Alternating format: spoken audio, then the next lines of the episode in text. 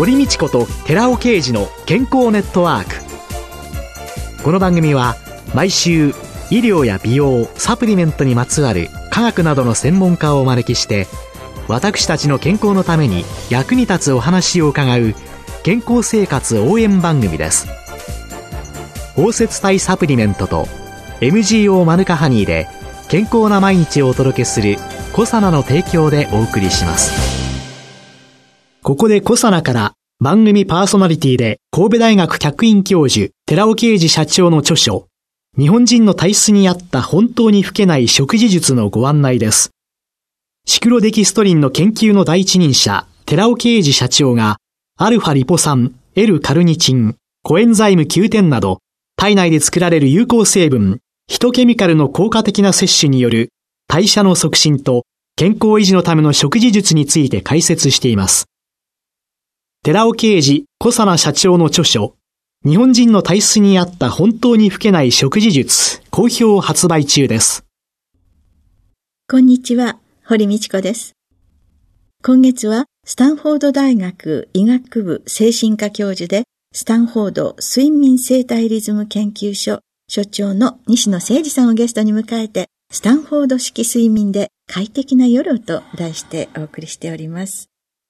もう1ヶ月、4回にわたって先生にいろいろお伺いしてきたんですけれども、先生の語り口から感じたんですけれども、大阪のご出身。そうです。大阪の河内長野っていう和歌山に近いところなんですね。はい、そこの生まれで。先生は大学では何を専門に医学部なんで、卒業するまでは自分の進むかっていうのは、卒業間近ですね。はい。に決めるっていうことになるんですけど、はい。その時精神科に進んだんですね。はい。で、精神科っていうのは脳の働きによって精神活動ができて、それで悩まれるとかいろんな障害が出る患者さんがいてる。脳研究に興味があったんですね。脳に興味はい、はい。はい。わからないことが多いっていうふうなことで、よくこれからが脳研究の時代だっていうふうな今もほとんど分かってないんですけども、それでたまたまなんですけども、精神科医になって、それからやっぱり研究を少し続けたいということで大学院行ったんですね。はい、大学院でそれで脳の作用と気助と、それから睡眠、それから気分とか、そういう研究を行ってたんですけど、その時私大阪医大っていう大阪の大学なんですけども、そこの学長先生、その方が睡眠に興味を持たれてて、それで、スタンフォード大学と共同研究っていう話が出たんですね。で、なぜ私になったかよくわからないんですけども、スタンフォード行って実験してこいって言って、無理やり言われたような形なんですね。それで、いつかは留学したいという気持ちはあったんですけど、結構突然で、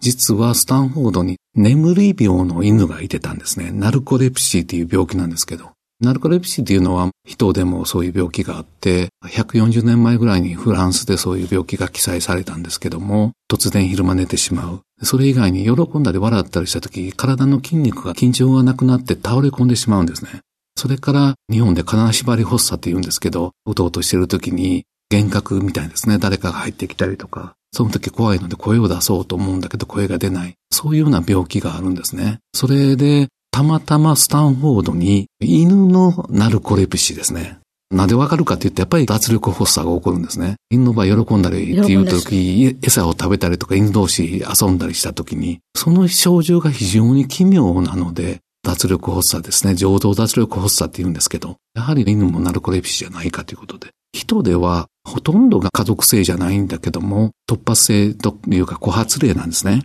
犬の場合は両親が病気だったら必ず発症するんですね。上染色体劣性遺伝という形式なんですけど、一つの遺伝子でその病気が出てくるんですね。その一つの遺伝子突き止めることができるっていうことで、私がアメリカ行った1987年なんですけど、スタンフォードのナルコレプシー研究所ですね。最初の目的は日本の研究を引き継いでそこで発展させるっていうことだったんですけど、その犬を見た時には衝撃を受けて、これが一つの遺伝子でこういう病気が引き起こされるっていうことで、必ずあるものだから誰かが見つけることができるっていうことで、11年かかったんですけど、遺伝子見つけることができたんですね。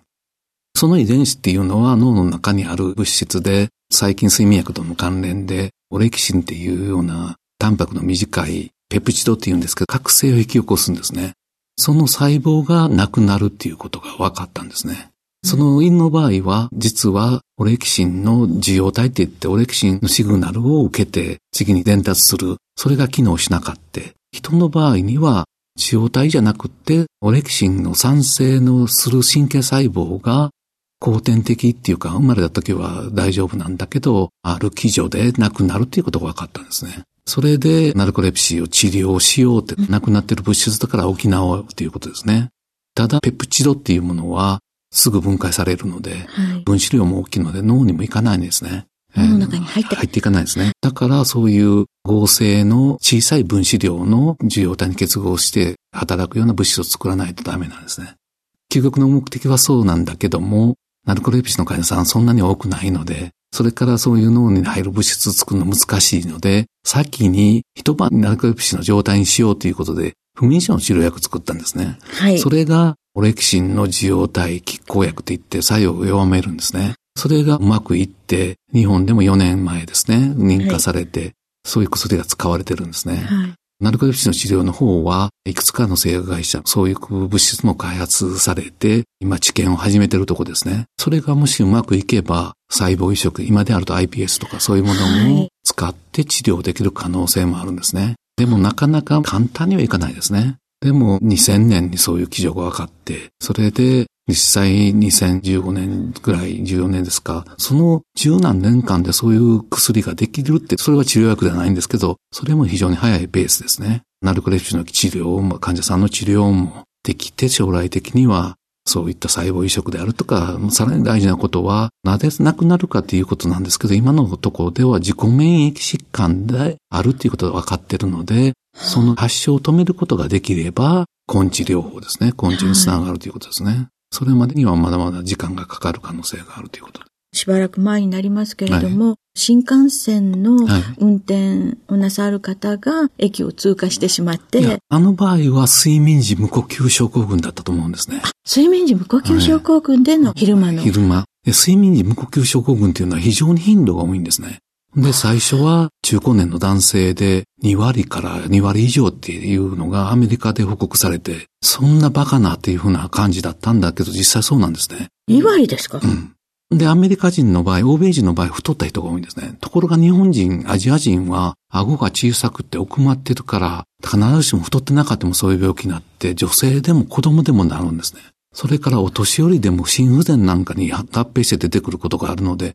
お年寄りになって初めて発症することがあるんですね。呼吸が止まるっていうのは、普通は10秒以上が1時間に何回止まるかということを数えるんですね。はい。で、結構止まってるんですね。お酒飲んで横で寝てる人なんか結構止まってて、それでも1時間に5回も止まらないですね。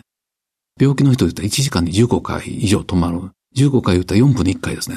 中には1時間で60回っていう人もいてるんですよ。ということは毎分首絞められて、それで、はーって言って起きてるような状態。そんな状態だったら、まあ1時間に15回以上止まるような人だったら、10人おられたら、8年9年で4人亡くなられるんですよ。非常に大変な病気なんですよ。でなぜかといったら心筋梗塞と脳梗塞とか脳出血とか、それから糖尿病、高血圧も、それ4倍5倍になるので、その病気に限れば、診断がついて治療すると、その人トータルの医療費が半分になるというデータがあるんですよ。大変な病気で、若い人ですごく働き盛りで脳出血とかいうふうなことがあったら、後で聞けば、多くの人がそういう病気になってたというのは、私たち友達でもいてるんですけど。だからその病気は早期発見、早期治療で、で、そうすると、これから健康寿命とかいうことになると、万病のもとだから、脳出血とか心筋梗塞とかなって、障害が残ったりすることも少なくなるので、健康寿命を伸ばすことにも役立つということで、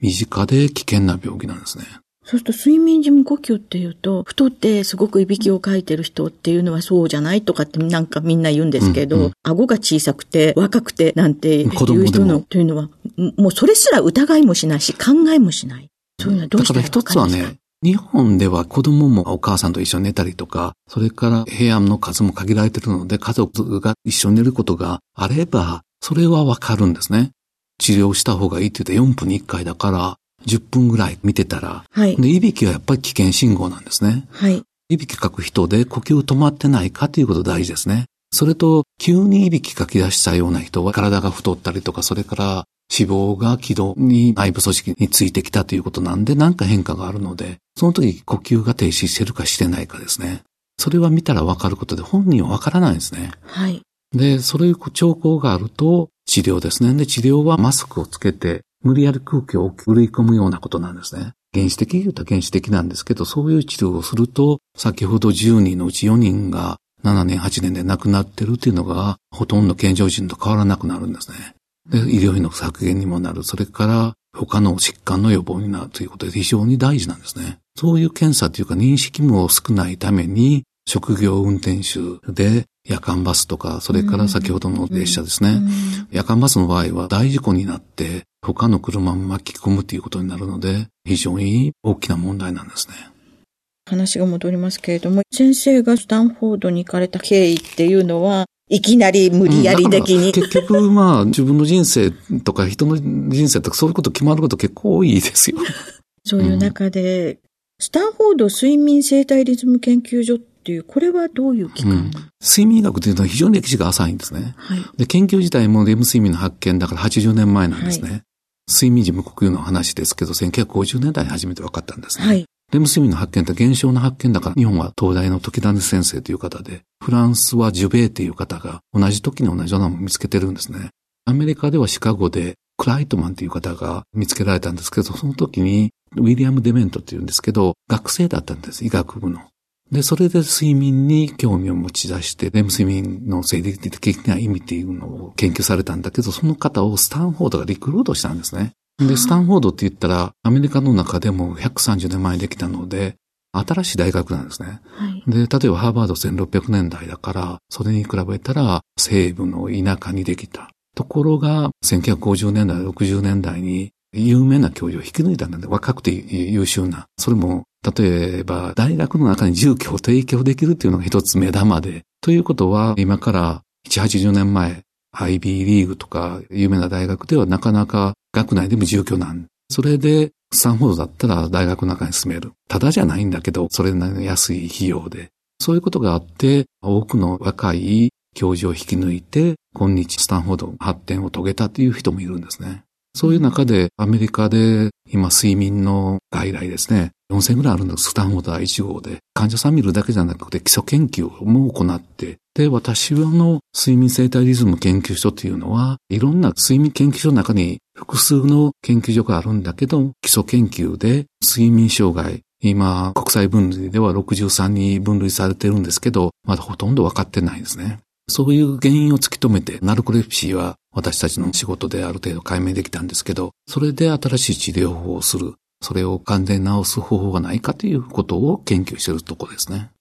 先生、6月以降の出版とか講演のご予定なんですか？結構日本に来て講演してますね。それで本も PHP 出版から新書ですね。はい。熟睡の習慣ですね。はい。スタンフォード大学教授が教えるっていう本を出してますので、はい、その中には睡眠薬と賢く付き合う方法であるとか、子供の睡眠であるとか、女性の睡眠のことも、そこで論じてるっていうことで、興味のある方読んでいただければ嬉しいです。はい。で、日本とアメリカを行き来してらっしゃる先生、はい、最後に、先生は時差での睡眠障害は どのように克服されてるでしょうか？非常に大きな問題ですね。時差っていうのは、人が飛行機で旅行しだして初めてそういうことが出てきた症状なんですね。たかだか60年とかそれぐらいなんですね。リズムが大事で、リズムっていうのは非常に安定してるっていうことで、季節の変動とか起こっても体影響を受けないんだけども、飛行機で旅行すって時差のあるところに短時間で行けるので、元のリズムがそのまま残ってるんですね。早くアジャストすればいい、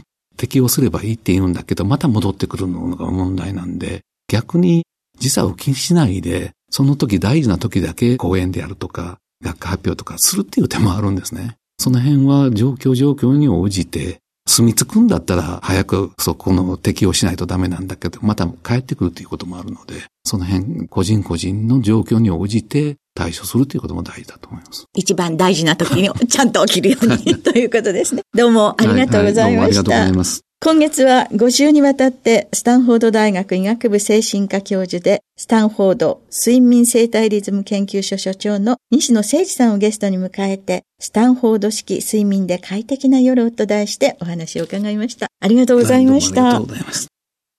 続いて、寺尾刑事の研究者コラムのコーナーです。お話は、小佐奈社長で神戸大学医学部客員教授の寺尾啓二さんです。こんにちは、寺尾啓二です。今週は、ウルソール酸で体脂肪のコントロールをして美しい体を手に入れるというタイトルでお話しさせていただきます。中国のクテー茶は数年前にテレビの健康番組で取り上げられました。仕事のストレスで過食状態となりまして、肥満傾向にあった日本で働く中国女性がクテー茶を毎日飲んで見事に痩せられたっていうことが話題になりました。クテー茶に含まれる成分のウルソール酸にはその送信作用があるようです。ウルソール酸はクテー茶だけではなくリンゴやプルーンの花皮やバジルやローズマリーなどのハーブの葉に含まれていて抗がん作用、抗炎症作用、血糖値上昇抑制作用、抗菌作用などの様々な薬理活性が知られている中で、筋力増強作用のあることが最近注目されておりまして、この研究者コラムにおいても過去に取り上げています。ウルソール酸には筋肉増強作用とともに体脂肪を抑制する効果もあることが上海大学のファンらの研究グループによって学術誌のプロスワンに報告されています。ここではその内容の一部を紹介します。まず、その紹介の前に体重と体脂肪の関係についてお話ししておきます。脂肪を減らし、タンパク、つまり筋肉を増やして基礎代謝を向上させることは、美容や中高年の生活習慣病予防に限らず、高齢者の健康長寿にも大変重要なものです。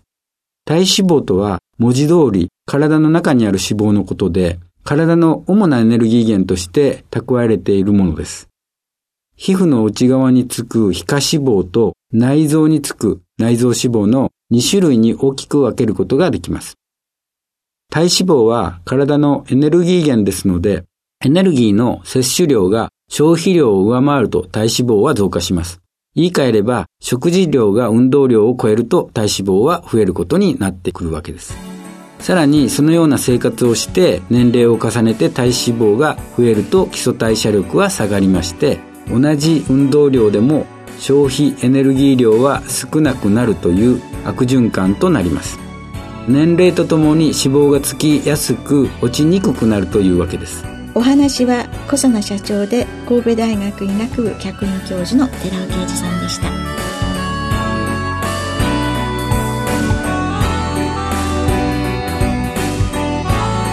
ここで小佐奈から番組お聞きの皆さんにプレゼントのお知らせです。優れた抗菌作用を持つ有効成分食物メチルグリオキサールを 1kg 中に 400mg 以上含むマヌカハニー MGO400 プラスにニュージーランドで栽培された無農薬の大麦若葉を配合したコサナのマヌカハニー青汁を番組お聞きの10名様にプレゼントします。ご希望の方は番組サイトの応募フォームからご応募ください。コサナのマヌカハニー青汁プレゼントのお知らせでした。